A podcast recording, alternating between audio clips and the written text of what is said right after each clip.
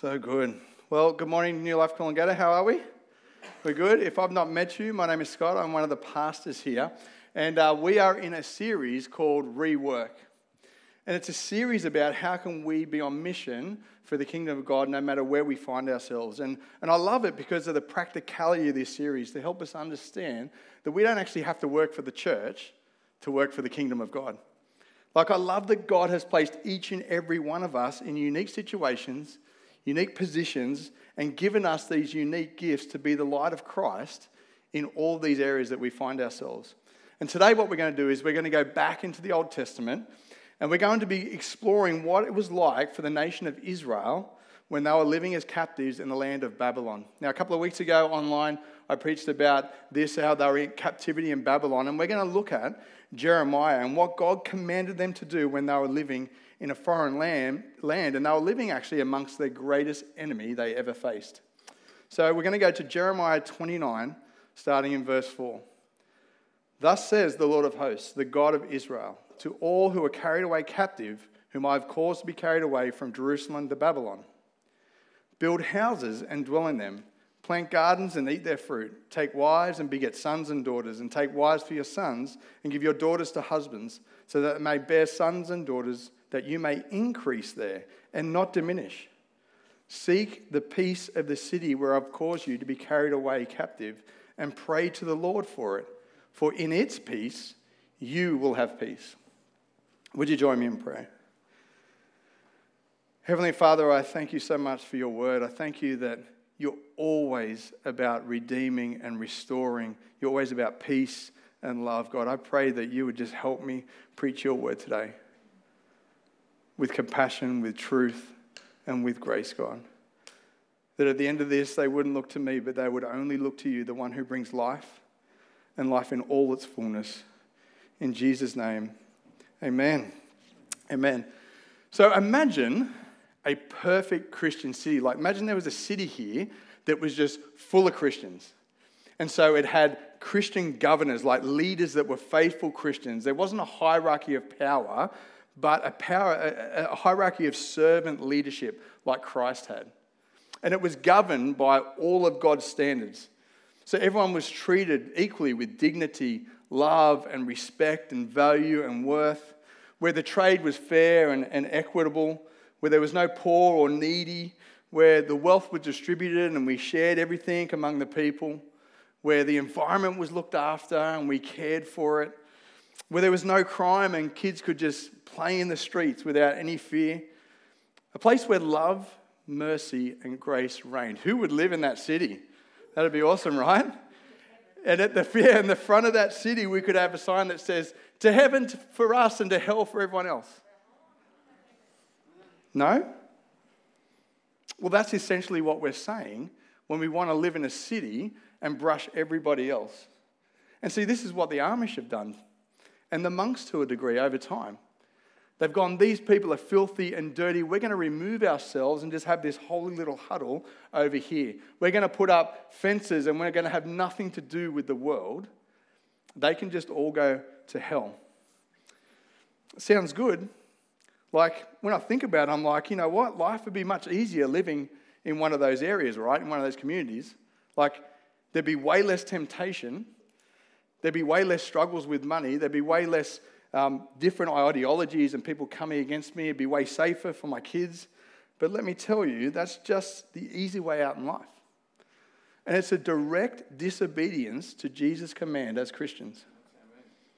I'll say that again, it's a flat out disobedience to Jesus' command to us as Christians.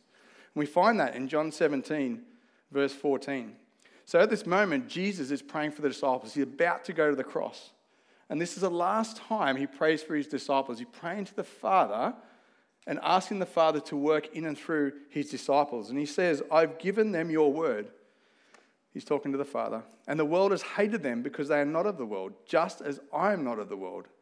I do not pray that you should take them out of the world, but that you should keep them from the evil one. Jesus is praying to the Father. He goes, You know what? The world's hated me, and they're going to hate them, but I'm not asking that you take them out of the world. I'm asking you leave them there and you protect them from the evil one who wants to pull them in to sin. and he says, he continues, they're not of the world, just as I'm not of the world. Sanctify them by your truth. Your word is truth. As you sent me into the world, I also have sent them into the world. Jesus saying, Hey, I've sanctified them. Sanctify them by the truth, the word of God. We carry the truth with us, the word of God. And he says, As you've sent me, the mission you gave me, I'm giving them, that they would be sent in the world with the gospel, into the messiness of the world. And you might say to me, Well, Jesus is talking about the disciples, Scott. They're not talking about me. And in the context, you'd be 100% correct. And we need to read the Bible in that context. But I love it because Jesus continues the prayer and he says in the next, very next verse, I do not pray for these alone, but I also pray for those who will believe in me through their word, that they may be one as you, Father, are in me and I in you, that they also may be one in us, and that the world may believe that you have sent me. This is the command that we have.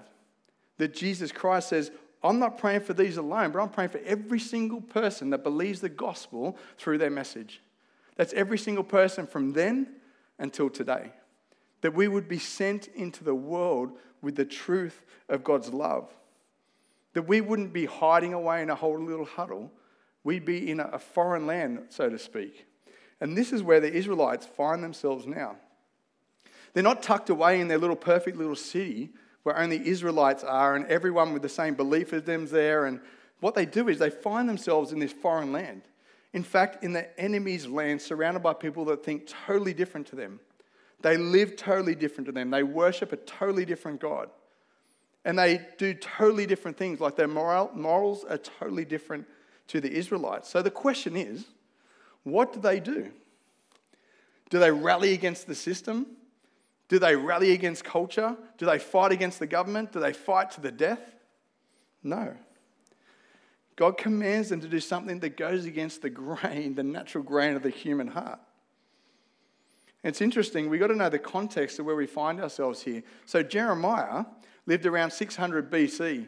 At the time, King Nebuchadnezzar was the king of Babylon, and he came and he destroyed Jerusalem and he carried any of the survivors away captive to his city in Babylon, which is located on the Euphrates River in present day Iraq. It's about 100 kilometers uh, south of Baghdad.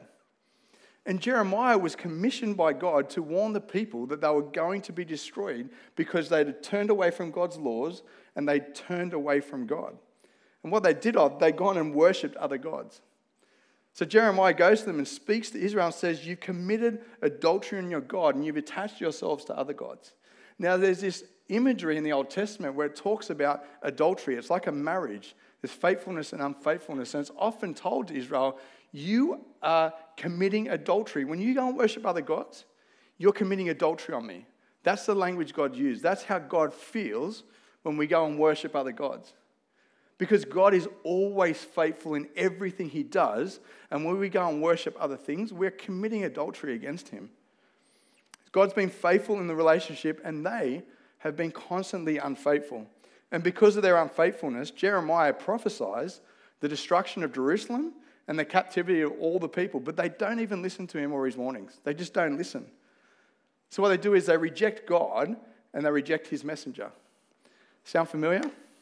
Because about 600 years later, that's what they did to their Messiah. And because they rejected God and his messenger, God brings judgment on Israel through Nebuchadnezzar. And he, he just utterly destroys the city. He literally razes the city to the ground. And Nebuchadnezzar takes all the survivors captive to Babylon.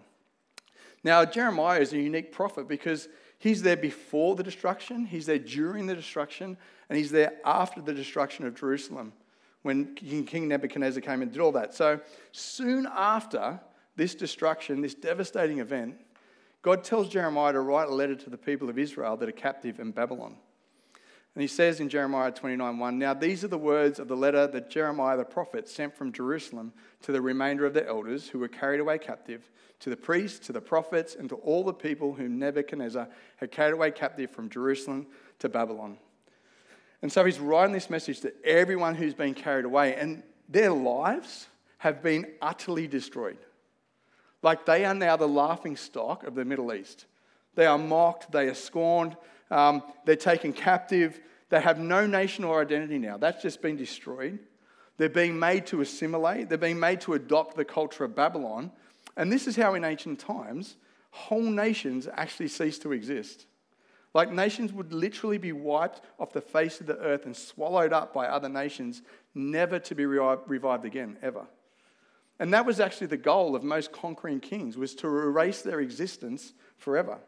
And how you did that is you destroyed their cities, you destroyed everything their writings, their temples, their statues. You just wiped it all out. And then you, what you did was you grabbed whoever was left and you made them assimilate into your culture. And then you would cross marry with them that all the remnants of their nation, or their ethnicity, would just be totally lost. So we need to understand that the nation of Israel knows this, and in their minds, they're thinking, is this the end of Israel forever? What do we do now? There's no nation of Israel, there's no Jerusalem, there's no temple, there's no country that God has seemingly rejected and left them. Who are they now? What's their identity? They're now citizens of Babylon. Can they even call themselves Israelites? What do we do? Do we assimilate and just forget the past? Or do we not settle down and try and plan our escape and fight? You know, have you ever been in a situation where you're in a place that's so foreign to you that you just actually don't know what to do? Like, I've done a bit of traveling over my time and I've gone to different cultures, and some of them are so different to what I grew up in. I don't know what to do. Like, I don't know what that norms are. I don't know if it's right to greet or to not greet, to put your hand out or not put your hand out. When someone offers you something, do you have to take it or do you not take it? Like, in different cultures, they have different ways to express themselves. You know, I've been in some countries where I've literally been robbed with a machete. And so I'm going to countries and I'm like, I don't know what's right here. I don't know what's wrong. And the recent trip we took with my family, with my boys and my wife, we went to Thailand, to Phuket. Now, let me tell you, that place is full of darkness. Like walking down that main street where there's sex trafficking, where there's drugs, where there's alcohol, you can literally sense the evil there. And as the father, I'm just on edge, right? Like I'm just, I've been held up by a machete before. I'm like, whoa, all right, I'm it. So people are coming, I'm sussing them out. I'm like, who are you? What are you going to try and do? I'm there to protect my family. And the whole time, I'm just thinking, I would never live in this place. Like, this place is so wicked, so different to what I understand. I would never live there. And this is the context that the Israelites find themselves in. And God sends them this message because they believe that anyone who wasn't an Israelite was unclean. They didn't even have anything to do with anyone who was not part of their nation. And so now they're in this other culture with all these people that are doing these things that they would never imagine doing. And this is where God sends them this letter. In Jeremiah 29 3, it says, The letter was sent by the hand of Elasah to Nebuchadnezzar, king of Babylon, saying, Thus says the Lord of hosts, the God of Israel, to all who are carried away captive, whom I have caused to be carried away from Jerusalem to Babylon. So we see here that they've been carried away, and God tells Jeremiah, send this letter to King Nebuchadnezzar to then put out to the people. And I love this because there's this open and honest transparency that God's like, I can tell him my plan. I'm not afraid of him. And so King Nebuchadnezzar gets this letter and he reads, like, bless the city, build, plant seeds, pray for the city. He's like, great. He's commanding them to do good, right? So King Nebuchadnezzar, he's all stoked at this point. But I love there's another part which is a bit of a slapdown. Because it says here that the God of Israel, who to all who carried away captive, whom I have caused to be carried away from Jerusalem to Babylon. It's like King Nebuchadnezzar, you think you went and destroyed my people? It's because I let you. Like, there's no way you could have even touched a hair on anyone's head unless I let you go in and do that. That was my plan. That was my plan from the beginning. You had no hand in this, mate. So it's kind of like, hey, we're going to bless you, but wake up to yourself. You had no, you had no part in this. It was all my plan that they would get taken away. And the last thing we find in this verse 4 is God is claiming that Israel's not dead or defeated, that God's not departed from them or discarded them. He's just put them in time out. Like, you've done wrong, I'm putting you in time out. Because He's with them in their chastisement and their judgment. He still desires their flourishing. Because He says, Thus says the Lord of hosts, the God of Israel. Israel's not done. He's saying, I'm still your God. I'm still working to redeem you from yourself and your sin. I still love you. I still want the best for you. You know, there's often times where I chase, chastise my kids. They're really good kids. Let me just say that in front of everyone. They're great, great kids. But there are times where I have to put them in timeout, or I've got to say, You're banned from your iPad for six weeks. Um, not that long. But why do I do it? I do it because I love them, right? I do it because I'm trying to teach them a lesson. But it doesn't mean I remove my love from them. I still love them dearly. I still want the best for them. I still want flourishing for them. And this is what we see here. God's like, Yes, I've got you in timeout. But listen, I'm with you and I'm commanding you to do something here. And because God's still with them, He commands them to build houses, dwell in them, plant gardens, eat their fruit, take wives, beget sons and daughters. Take wives for your sons and give your daughters to husbands, so that they may bear sons and daughters, that you may increase there and not diminish. And seek the peace of the city where I've caused you to be carried away captive, and pray to the Lord for it. For in its peace you will have peace. So we see here what God is saying to them. Yes, you've been carried away. But what I want you to do is, I want you to build, I want you to construct, I want you to use your gifts and talents to, to bless the city. And he says, I want you to dwell in them, settle down, determine to yourself and say, God's brought us here, this is where we're going to stay. And then he says, plant gardens, plant crops, and trade in the city, and, and get involved in the economy. Eat and be merry. He's calling them to eat and learn from the other culture and enjoy the fruits of their labor in the city with everybody else. And he says, continue to increase in number. He's saying each generation in a generation must marry and have kids and continue the line of David of Israel. Because the Messiah has not yet come. And that promise hasn't gone. He's still coming. So he's like, I want you to continue to multiply even when you're in timeout. Don't stop multiplying. It's the same command he gave in Egypt. It's the same command he gives in Genesis multiply and fill the earth. And he says, Seek the peace of the city. saying, Don't fight, don't segregate yourselves off into a nice little Israeli community or a little Jewish community over here. Get involved in the community, bring blessing and peace. And he says, pray for the city. Pray for the flourishing of the city. Pray for the people of the city, the inhabitants. Petition God to bless the city. Because if you do all of that, it'll bring peace for you. He says, For in its peace, you will have peace. And if the city is blessed by them and by God, then it's obviously good for us too, right? And so we as Christians, we can feel like Israelites in Babylon. Like we can feel like we're living in a culture that's totally against us. We feel like we're living in a culture that has totally different beliefs to us. A culture that is so different to us in our morals. A culture that's so different to us in our values and, and a culture that is so different to us in the way we live. And that's 100% true. So, why does it feel like that for us as Christians? It's because we're, we're citizens of the kingdom of God. We're sons and daughters of the King of heaven. And we are kings and priests to our God, the Bible says. We have been transformed. We're living in the now, but not yet of the kingdom. You know, we are called to bring the kingdom of God on earth as it is in heaven. And, and we're in this space where we're bringing the kingdom, but the kingdom has yet to come when Christ returns and fully consummate all things. We're in this in between time.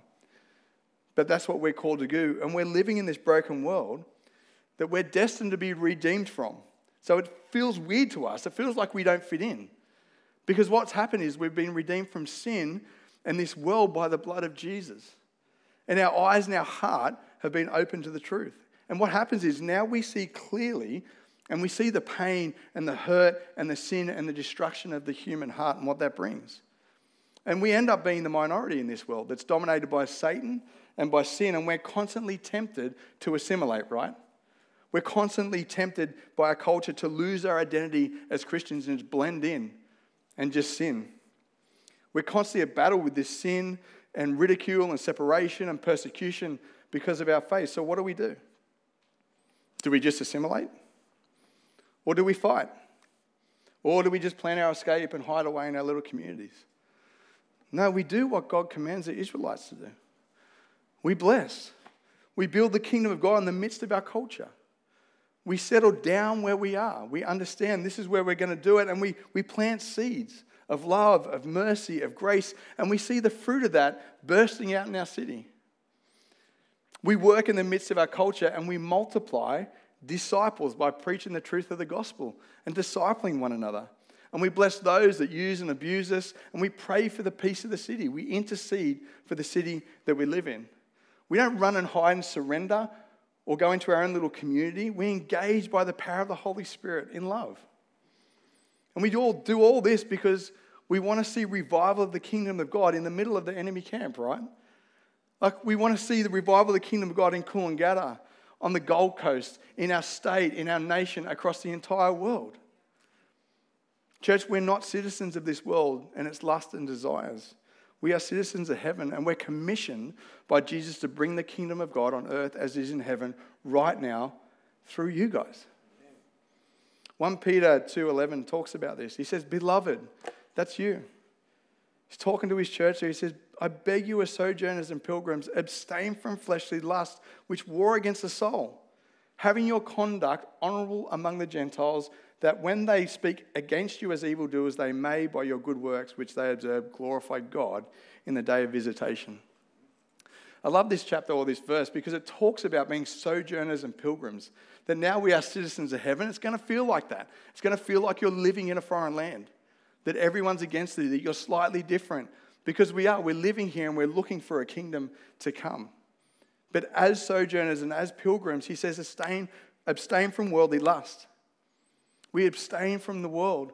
We don't assimilate, we abstain from those things. And I love it how he says it wars against your soul. Who would agree with me when you sin, it wars against your soul, right? Like you feel it deep down in your soul. He's saying, let's not go there. He says, having your conduct honorable among the Gentiles. The Gentiles basically means everyone. So wherever you find yourself, have your conduct honorable, and that glorifies God by our good works. Therefore, should we fight against the system? Should we war against the government? Well, Peter continues. He says, Therefore, submit yourself to every ordinance of man for the Lord's sake, whether to kings as supreme, or to governors, or to those who are sent by him for the punishment of evildoers, for the praise of those who do good. For this is the will of God, that by doing good you may put to silence the ignorance of foolish men, as free, not yet using liberty as a cloak for vice, but as bondservants to God, honor all people, love the brotherhood, fear God, honor the king. He's like, submit yourselves, submit yourselves to the authorities that you find yourselves under, no matter who that is. That we would see God break through there, that through our good works and our good conduct and the way that we treat people, that God's grace and kingdom would break into that zone. He's saying, submit, do good, honor, love, and fear God.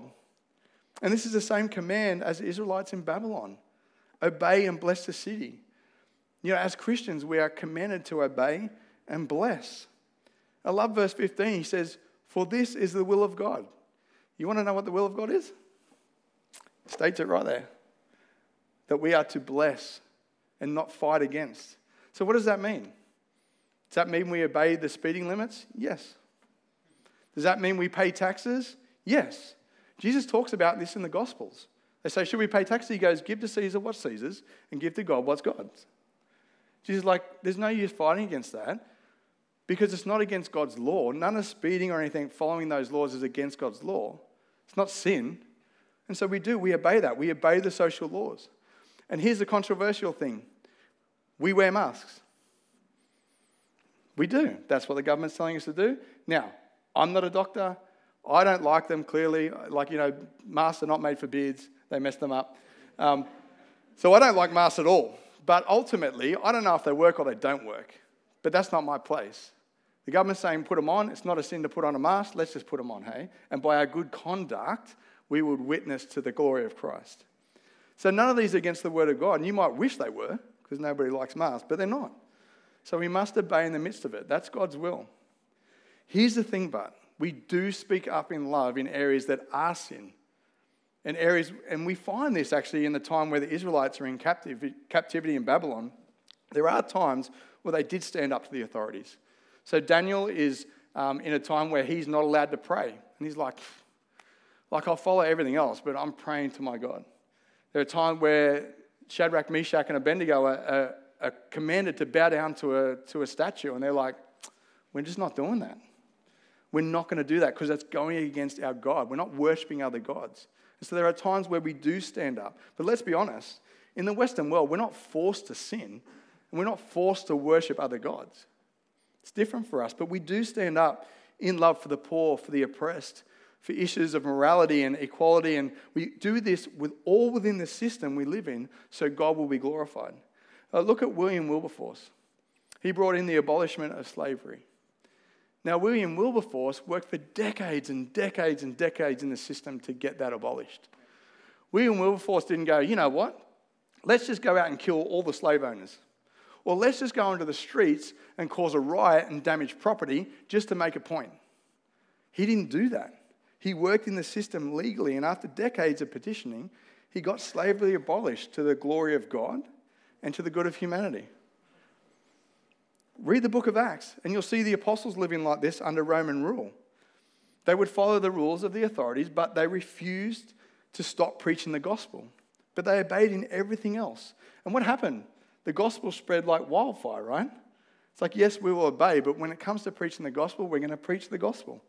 In Philippians 3, Paul talks about this. He said, Brethren, join in following my example, and those who walk, who so walk, as you have us for an example or a pattern. You see, we see this in Paul's life, right? He obeyed every governor, king, but he just preached the gospel. Like he would get arrested, and what would he do? He'd preach to the guards, he'd preach to the people in, in jail. They'd be singing hymns, and, and literally earthquakes would come and open up the jail cell. Everyone would run, and he's like, No, I'm sitting here. And it was a witness to the jailer that he had his God was in control, and the jailer comes to faith in Christ. So, in every situation, we see him honoring, but also preaching the gospel. And so we follow the example of Paul, who even submitted to the authorities to his death. But the gospel message he preaches still continues today, right in the Bible. We still have his writings. So when he says, Brethren, follow my example, he's calling us to do that. But then he has this contrast of other people. For many walk, whom I have told you often, and now tell you even weeping, that they are enemies of the cross of Christ whose end is destruction, whose God is their belly, and whose glory is in their shame, who set their mind on earthly things. For our citizenship is in heaven, from which we also eagerly await for the Saviour, the Lord Jesus Christ, who will transform your lowly body, that it may be conformed to his glorious body, according to the working by which he is even able to subdue all things to himself. Does the band want to come up? You know, I love this. He's like, here, follow our example. He goes, there's another example, though of people who are assimilating, of people who are getting into the culture and just going with the tide and they're sinning and their end is destruction. He's like, that is not you. You are a citizen of heaven. You are a representation of Christ on earth, no matter where you find yourself. And we're meant to walk in that. And we are looking for a kingdom to come, right?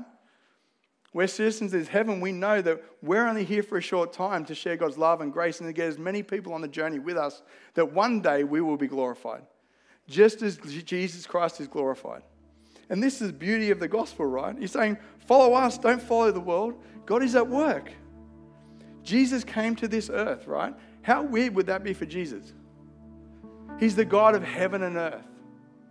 And he came down into this mess. He walked amongst us. He had people spit on him, mock him, ridicule him. He's the God of heaven and earth. Talk about walking in a world that is totally different to the one he set up on his throne. But we see this pattern of what we should do, right? What did he come and do? He came and laid down his life. That all of our sin was borne upon him on the cross. That he showed us what it was like to live in love and mercy and grace in the midst of people that hate you. And then he goes to the cross and he bears all of our sin, and anyone, anyone who puts their faith and trust in him receives eternal life. Beautiful. You can't come up with that. And that's the pattern that we see that we're meant to do as Christians. So that's what it means for us practically. What does it mean?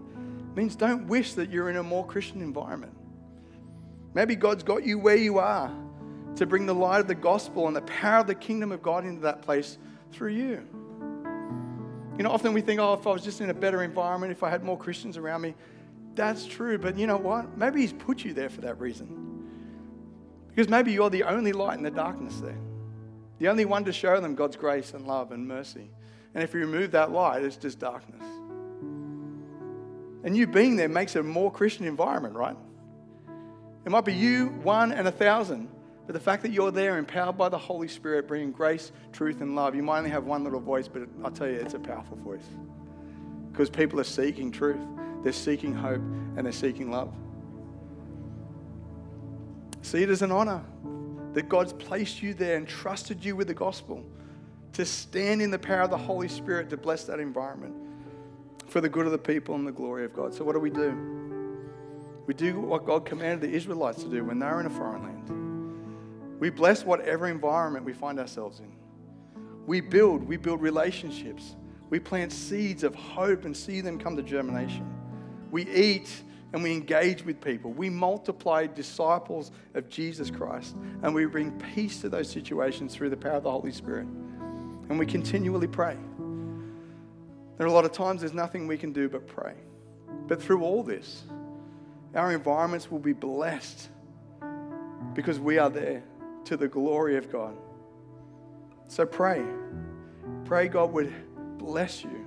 He would help you see that help you build and plant and multiply the kingdom of God right where you are. Would you join me in prayer? Oh, Heavenly Father, I've, uh, I've not done this all the time. Lord, forgive us. But open our eyes, God, to the beauty of the gospel that God, you have called us to be more than people hiding away. You have called us to be your hands and feet in this world. God, open our eyes to see, our hearts to receive the blessing it is that when we find ourselves in the darkness, that, that light dispels the darkness. Lord, give us wisdom and discernment. Even in the midst of persecution and hate, how can we bless? that God ultimately they wouldn't think we are amazing, they would think you're amazing. That God, they would be so convicted by our conduct and our peace and our love that they would turn to you. God, your servants are here. Use us for your glory. In Jesus' name, amen. Through this series, we're praying for different people groups, different areas of influence and different job titles. So today, we're going to be praying for the government sector. So if you're part of any of these, we would love you to stand up and we want to pray for you. So if you work for any social services, not for profits, public services, the council, the government, politics, any legal profession, the law, armed services, or police force or firefighters, or if you've worked in those in- industries at any stage, if you've been in the ambulance or medical or doctors, we would love you to stand because we want to pray for you, that God would use you in that place. So if you could stand now, that'd be awesome. So good. I look around the room, I'm like, ah, oh, I want to pray for you guys. I love you guys. So good. Can we just reach our hand out to someone who's close to you? Father God, uh, these people are working in these areas that can be so difficult and hard. God, I pray that you would protect them that you would protect their hearts, that their hearts would not go hard, but over their time that they serve and they serve you, that their hearts would be softened. God, that they would see through your eyes. Lord, I ask that you bless them in every spiritual way.